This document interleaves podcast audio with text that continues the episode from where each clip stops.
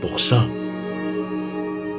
Certains disent que nous n'avons pas le choix, mais je suis convaincu du contraire.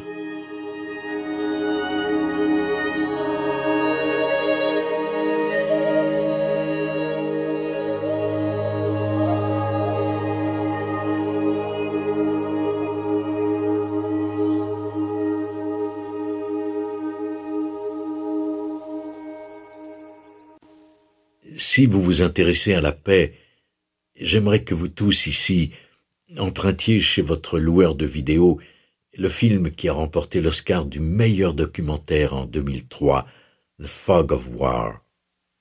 Il s'agit d'une entrevue de Robert McNamara, alors âgé de 85 ans. certains se souviennent peut-être de lui. Il a occupé le poste de secrétaire à la défense sous Kennedy après avoir été le président de Ford Motors. C'est à lui que l'on doit la ceinture de sécurité en voiture. C'était son idée.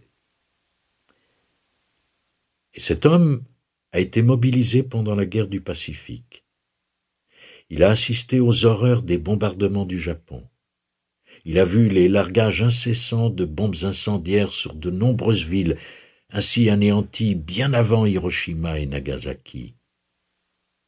Et dans ce documentaire, cet homme de 85 ans, qui a été également secrétaire à la défense sous Johnson pendant la guerre du Vietnam et lors de la crise des missiles cubains au temps de Kennedy, nous apparaît avec des larmes ruisselant sur ses joues. Peut-être n'en avez-vous aucun souvenir, mais il a été ridiculisé parce que l'on appela la guerre de McNamara. Il dit avoir été constamment sous les feux de ce détracteur alors qu'il n'en était pas moins opposé à la situation. Il raconte avoir dû affronter les faucons, lesquels étaient farouchement en faveur d'un éternel durcissement du conflit.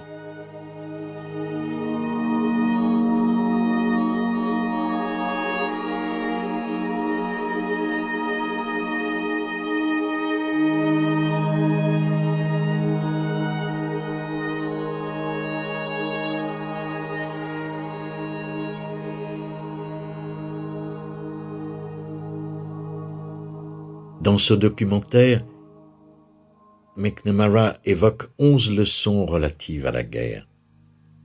Il mentionne d'ailleurs que le président Kennedy lui aurait confié et aurait déclaré dans son discours inaugural que la fonction la plus importante qui incombe au président des États-Unis est de maintenir le pays hors de la guerre. Telle est la mission numéro un du président. Certains d'entre vous ont peut-être vu 13 jours avec Kevin Costner. Si ce n'est pas le cas, je vous y encourage vivement. Rappelez-vous que Kennedy a dû faire face à l'éventualité d'un anéantissement nucléaire. À l'époque, j'étais un jeune homme.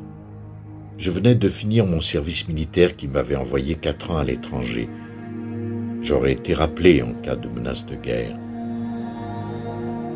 Curtis LeMay, alors faucon par excellence et ancien commandant de McNamara sur l'île de Guam pendant la Seconde Guerre mondiale, suggéra au président Kennedy d'atomiser la Havane. Sa proposition consistait à larguer tout simplement une bombe nucléaire sur l'île et à rayer Cuba de la carte.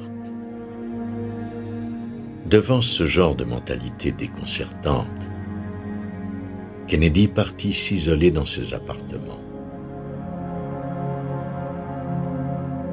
Et là,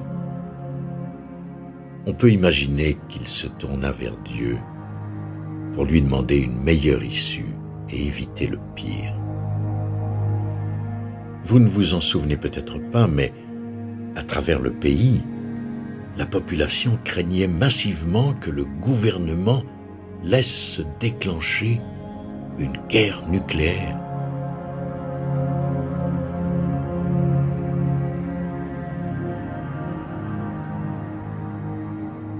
À cette époque, dans les années 70, je donnais des conférences et j'avais pris l'habitude